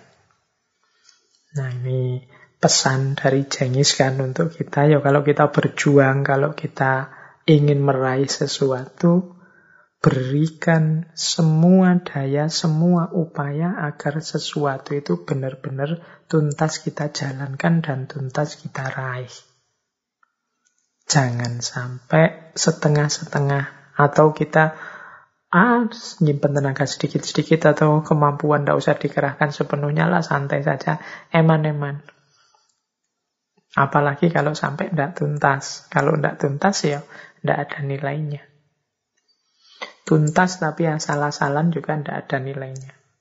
Pak Wong ini cuma skripsi saja, wis yang penting ada bentuknya, ya sudah nanti mungkin kita menyesal kok dulu ndak mengerahkan segala tenaga, segala pikiran ya biar skripsinya jadi bagus. Jadi mari kalau kita sedang berjuang menempuh sesuatu ya at all cost semuanya kita kerahkan biar mendapatkan hasil yang terbaik. Karena kalau tidak selesai atau tidak tuntas, tidak sepenuhnya, mungkin kita sendiri nantinya akan menyesal. Baik, selanjutnya sehubungan dengan perjuangan juga, Cengiskan menasehati kita akan mudah bagi seseorang untuk melupakan visi dan tujuannya saat memiliki pakaian indah, kuda yang cepat, dan wanita yang cantik. Ini pesan dari Cengis kan. Kita tadi kan hidup ini harus punya visi, punya tujuan. Kita narget visi, narget tujuan. Jangan mudah didistraksi dipalingkan oleh kenikmatan-kenikmatan, keindahan-keindahan sesaat atau yang sifatnya tidak asasi. Ya di situ Jengis kan mengambil ilustrasi pakaian yang indah, kuda yang cepat, wanita yang cantik. Maksudnya apa? Ini sering membuat kita terlena. Jadi hati-hati kalau kita sedang berjuang mewujudkan cita-cita, ada banyak hal yang sering membuat kita terlena sehingga lupa kepada visi misi hidup kita yang utama. Biasanya yang enak-enak, yang menyenangkan-menyenangkan. Harusnya kita serius belajar, tapi karena ada upgradean game yang baru, akhirnya kita lebih belani main game, akhirnya tesis apa skripsi ini malah ndak jadi-jadi. Tapi karena ada uh, apa sekarang yang populer TikTok, filter-filter yang baru, ada Instagram Reel itu yang baru, oh, terus kita terlena. Bukan berarti Terus hidup kita berarti serius terus, Pak. Hidup kita berarti sepaneng terus, Pak. Tidak begitu. Tapi yang tadi, yang sampingan-sampingan, yang tidak esensial itu posisikan dia ya di posisi yang sampingan. Jangan jadi menu utama. Boleh main Instagraman, boleh main TikTok, boleh bukan HP, boleh main game. Tidak ada yang melarang. Tapi pastikan semua itu tidak melambatkan langkah kita mewujudkan cita-cita tujuan, tidak menghalangi cita-cita kita mewujudkan tujuan tadi, bahkan tidak membuat kita terpaling dari tujuan tadi. Jadi tempatnya tetap harus di pinggir, tidak boleh jadi menu utama. Karena orang itu mudah terlena, mudah tergoda. Nah ini pesan dari Genghis Khan dalam aspek perjuangan. Baik. Nah, ada lagi beberapa kebijaksanaan dari Genghis Khan. Ini saya ambil beberapa ya, ini waktunya tinggal 30-an menit sebelum nanti saya tutup dengan satu cerita yang mungkin penting untuk kita yang sehubungan dengan Genghis Khan. Jadi ada wisdom dari Genghis Khan, kata dia menaklukkan dunia di atas punggung kuda itu mudah. Turun dari kuda dan mengaturnya, itu yang sulit. Kalau sekedar mengalahkan, menaklukkan, menundukkan, kalau versinya Genghis Khan, men, apalagi bahkan sampai membantai, membungi, hanguskan, itu gampang. Yang sulit itu adalah mengaturnya. Kalau sudah menang terus mau apa? Kalau sudah sukses terus mau apa? Ah, itu yang penting. Kalau satu negara, satu wilayah sudah ditaklukkan, ngaturnya kemudian seperti apa? Biar ndak isinya perang terus-menerus, konflik terus-menerus. Itu yang sulit. Jadi ini pesan dari Genghis Khan adalah, yo kalau kita berjuang mencapai sesuatu, kita juga harus punya skenario, punya rancangan kalau sudah tercapai terus mau apa. Cara mengelolanya bagaimana, cara menyikapinya seperti apa. Menaklukkan dunia di atas punggung kuda itu mudah, turun dan mengaturnya yang sulit. Kemudian ada lagi pesan yang menurut saya bijaksana dari Genghis Khan.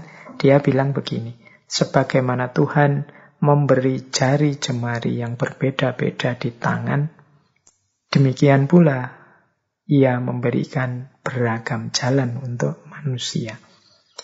Jadi kalau kita lihat jari tangan kita ini kan posturnya, bentuknya, modelnya beda-beda. Dan dalam hidup kan kita memfungsikan juga beda-beda, memaknai juga beda-beda. Allah memberikan kita lima jari yang beda-beda dengan fungsi dan guna dan cara memainkan yang beda-beda. Demikian juga dalam hidup ini Allah selalu memberi banyak jalan untuk mengatasi berbagai problem kita. Asal kita tidak males, asal cara berpikir kita jernih, asal kita tidak dibalut oleh ambisi-ambisi yang tidak jelas. Insya Allah masalah itu akan bisa selesai segera. Pasti ada jalan keluarnya. Allah tidak pernah memberi masalah di luar kemampuan dan kapasitas manusia. Jadi ini pesan dari Genghis Khan untuk kita tidak menyerah, tidak ada masalah yang tidak ada solusinya. Jangan putus asa. Perilaku-perilaku putus asa itu mengindikasikan kalau dalam agama kita disebut orang yang kufur. Jadi orang yang seperti tidak percaya Tuhan saja. Saya tidak tahu kemarin-kemarin saya lihat ada beberapa diksi-diksi, kalimat-kalimat, mungkin karena saking capeknya kita pandemi dua tahun lebih, ada diksi-diksi yang menunjukkan keputusasaan. Semoga teman-teman yang mengikuti ngaji filsafat ini menyadari tidak terjebak pada kalimat-kalimat putus asa tadi. Tidak. Setiap masalah pasti ada solusinya. Ya mungkin sulit, Berarti kita perlu lebih serius lagi, lebih butuh perjuangan lagi dan mungkin juga butuh pengorbanan-pengorbanan. Ya memang sedang sulit, tidak mungkin enak saja, lancar saja situasinya. Pasti butuh sedikit-sedikit pengorbanan. Yang penting, mari jangan putus asa. Karena pasti ada solusinya, pasti akan berakhir. Tidak ada masalah yang tidak ada akhirnya. Tidak ada solusinya. Ini kebijakan termasuk yang disampaikan oleh Genghis Khan. Ada lagi satu kalimat yang saya suka dari Genghis Khan, mungkin tidak ada hubungannya dengan pertempuran yang berdarah-darah atau perjuangan, tapi menarik ini hubungannya dengan ibu. Sebenarnya kuat-kuat kalimat-kalimat dari Genghis Khan ini menunjukkan bahwa sesadis itu, sekejam itu mungkin yang tiap hari hidupnya berlumuran darah, ternyata juga masih tidak hilang nurani kemanusiaannya. Bahkan termasuk tokoh yang sangat mencintai ibunya dan kalau mengikuti narasi di depan tadi memuliakan perempuan meskipun selirnya banyak. Ada kalimat menarik dari Jengis Khan tentang ibu seperti ini. Kalau engkau menyakiti ibu yang memberimu kehidupan dengan sepenuh hatinya, engkau akan membuat cintanya kepadamu membeku. Bahkan kalau engkau meminta maaf kepadanya kemudian, kerusakannya sudah terlanjur. Jadi ini pesan dari seorang Jengis Khan. Mungkin rasanya agak aneh ya. Ini pesan kasih ibu dari seorang yang dahsyat. Isi hidupnya dari perang ke perang seperti Jengis Khan. Beliau pesan jangan sekali-kali kita menyakiti hatinya ibu. Sakit hatinya seorang ibu berarti berhentinya rahmat berhentinya aliran kasih ke dalam hidup kita. Kalau sudah seperti ini, meskipun kita minta maaf kepada ibu dan pasti dimaafkan, tapi kerusakan yang kita buat sudah terlanjur. Ya wis kadung rusak. Maka jangan sekali-sekali dicoba atau jangan sekali-sekali kita tidak waspada sampai menyakiti hati ibu. Meskipun ibu pasti memaafkan kita atau dia tahan rasa sakit itu. Tapi jangan lupa bahwa ketika peristiwa menyakiti hati ini terjadi itu adalah peristiwa terhentinya aliran kasih sayang, aliran rahmat dari Tuhan kepada diri kita. Kalau sudah begitu, yo sudah terlanjur rusak kalau bahasanya Jengis kan. Seperti pot yang sudah terlanjur pecah. Ya, meskipun dimaklumi, tapi sulit sudah kembali seperti semula. Maka jangan dijajal, jangan dilalaikan rumus ini. Oke, teman-teman semoga masih kuat ya mengikuti ngaji malam hari ini.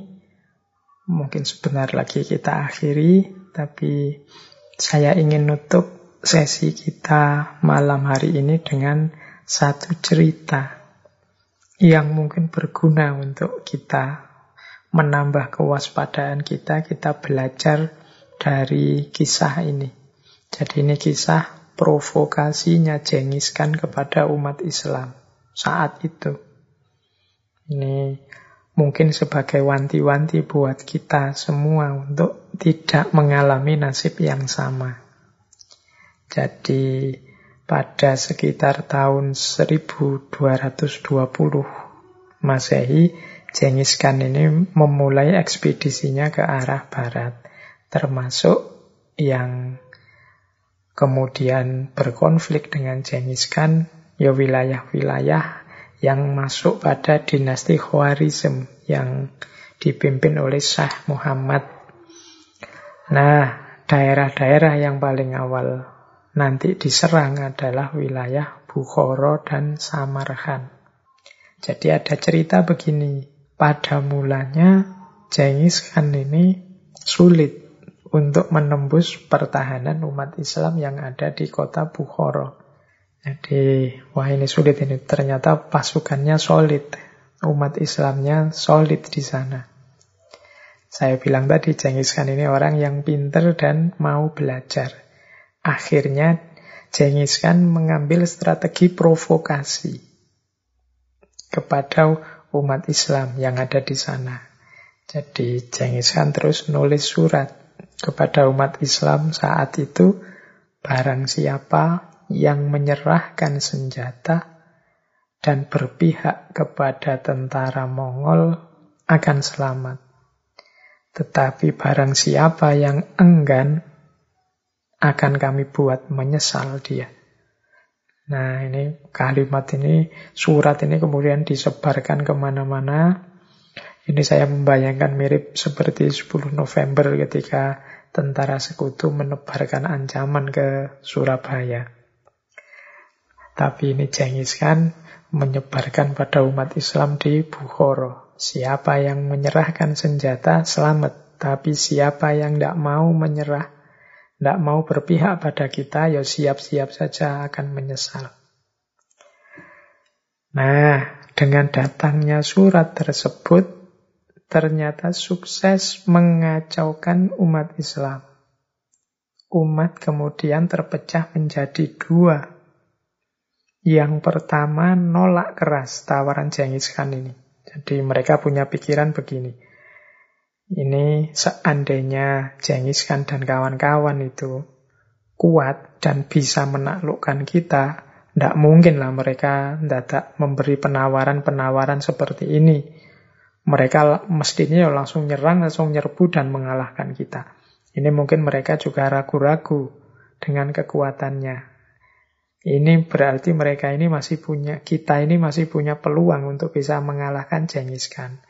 Mari kita teruskan berjuang. Pasti kita akan memperoleh satu di antara dua kebaikan. Kalau tidak menang, yo syahid. Nah, ini kelompok pertama. Jadi yang tidak tergoda oleh provokasinya Genghis Khan. Tapi muncul banyak orang-orang yang punya pandangan sebaliknya. Mereka lebih suka menerima tawaran tersebut. Mereka terus bilang, Gimana kita bisa menghadapi tentara Mongol? Perang melawan Mongol itu sama dengan bunuh diri massal. Kalian ndak belajar sejarah sih, nggak nggak baca peristiwa kemarin-kemarin, ndak mendengar berita kemarin-kemarin. Kalian juga ndak lihat betapa dahsyatnya mereka, kekuatan mereka, kelengkapan senjata mereka, dan lain sebagainya. Nah, ini dua kubu ini gegeran terus, konflik. Yang satu ingin menyerah saja pada Genghis Khan, yang satu ingin mempertahankan dan berjuang. Nah, Genghis Khan yang cerdik itu terus memantau perdebatan ini. Dan dia ingin mengambil keuntungan dari perdebatan-perdebatan ini. Perselisihan-perselisihan ini. Kemudian dia nulis surat yang kedua. Nah, untuk surat yang kedua ini khusus dikirimkan pada kelompok kedua yang tadi ragu-ragu. Ini kan tadi ada kelompok kedua yang apa ya kita bisa melawan Mongol? Kita ini negara apa? Lihat kekuatan mereka, lihat super powernya mereka.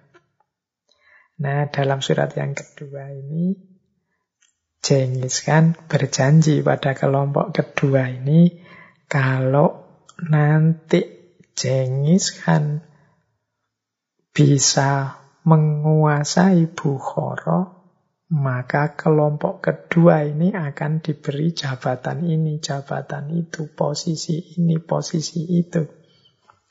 Syaratnya kelompok kedua ini tolong bantu kita menumpas kelompok pertama yang tadi tidak mau dinego, yang inginnya tetap perang terus.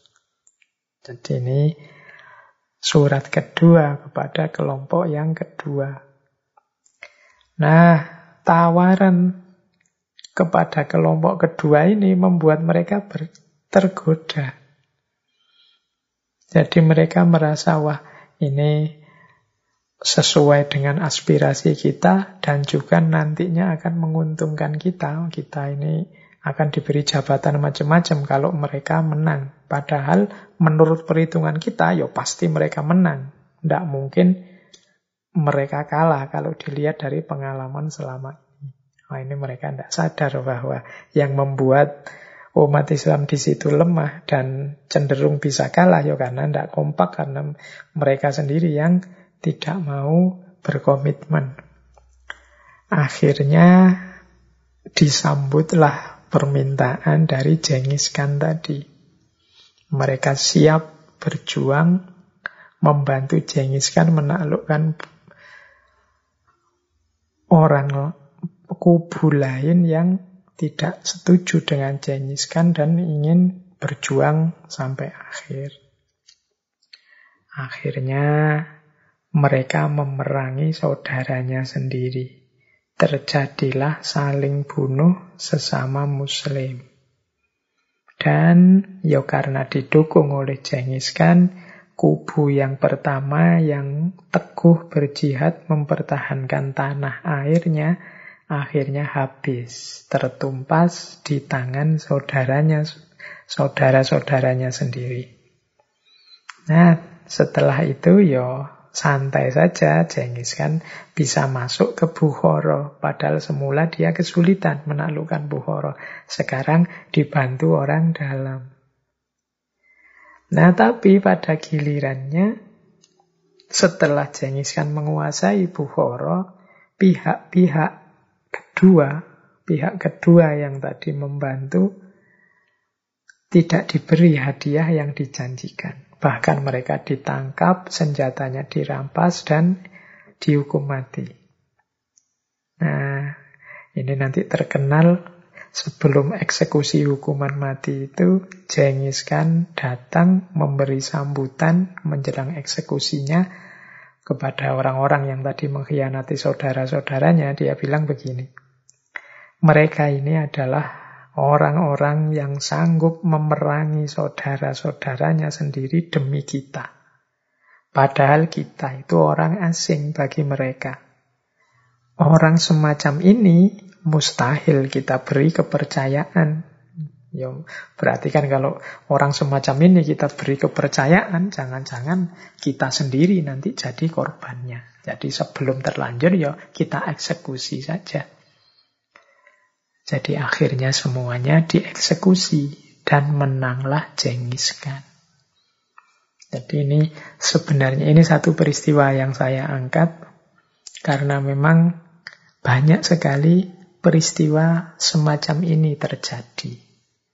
Jadi hancurnya satu negara, satu kerajaan, satu bangsa diawali dari ketidakkompakan perselisihan internal yang berlarut-larut sehingga dimanfaatkan oleh pihak luar mengadu domba akhirnya hancur semuanya. Yang untung pihak ketiga, pihak luar tadi. Ini pelajaran mungkin ya bagi kita untuk tidak tertipu, tidak terjebak. Beda-beda pendapat, beda pandangan seperti saya bilang tadi itu wajar, itu niscaya, tapi tetap jangan melupakan visi besar bersama, tujuan bersama kita hidup berbangsa dan bernegara. Jadi konflik-konflik kecil itu wajar saja. Ya kayak kita di rumah itu loh dengan saudara kita sendiri, bahkan saudara kandung itu zaman kita kecil kan juga sering mengalami konflik-konflik, sering mengalami masalah-masalah. Tapi kan tidak kemudian kita lanjutkan secara fatal misalnya dengan membakar rumah atau dengan membunuh saudara kita kan tidak begitu. Kita bisa memaklumi, kita bisa menerima perbedaan-perbedaan itu. Sering orang mengilustrasikan mbok kayak anak kecil itu loh, yo gegeran, yo gegeran, bahkan sama saudaranya sendiri. Tapi setelah itu yo makan bareng, tidur bareng. Jadi misalnya marah-marah pakai teriak-teriak, yo hanya saat itu saja. Setelah itu yo rukun. Jadi tidak ada konflik yang sifatnya substansial sampai berlarut-larut, sampai kemudian saling menjatuhkan saudara, saling apalagi saling kalau seperti cerita tadi saling membunuh. Jadi kapan pun ada suara-suara yang isinya habisilah, tumpaslah, apalagi musnahkanlah yang diarahkan pada saudara-saudara sendiri, itu kita tetap harus waspada. Jangan-jangan ini suara-suara yang tidak bertanggung jawab, yang pada saatnya akan meruntuhkan kita, menjatuhkan kita. Baik, ini waktunya tinggal sedikit. Semoga dari cerita tadi kita bisa mengambil manfaat, kita bisa mengambil hikmah setidaknya untuk selalu menjaga persatuan dan kesatuan kita. Mumpung kita kan ini menjelang 17 Agustus, hari kemerdekaan.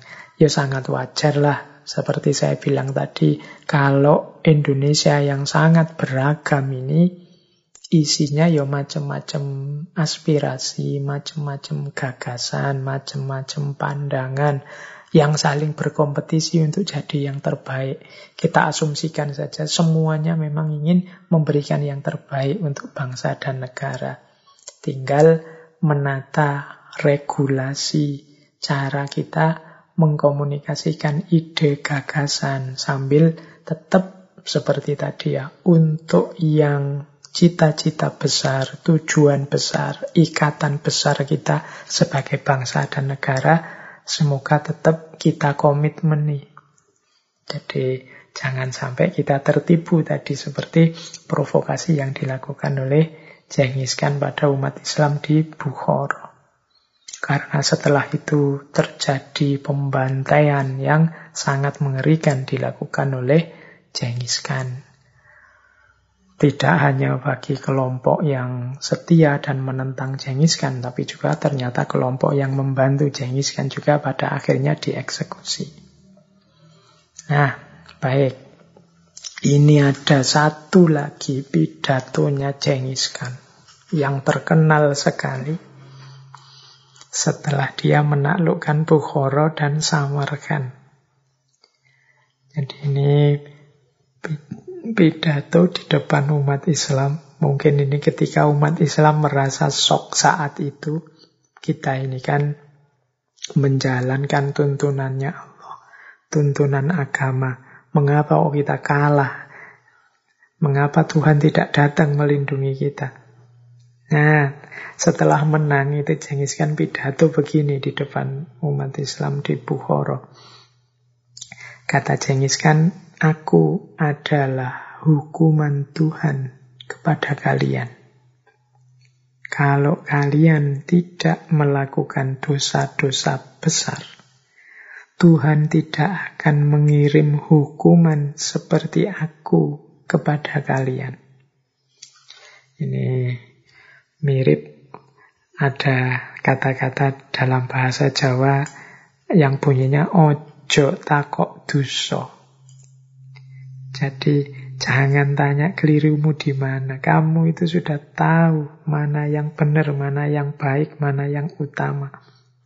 Tapi kalian lebih suka milih yang jelek, kalian lebih suka milih yang buruk, kalian lebih suka milih berkonflik sesama kalian.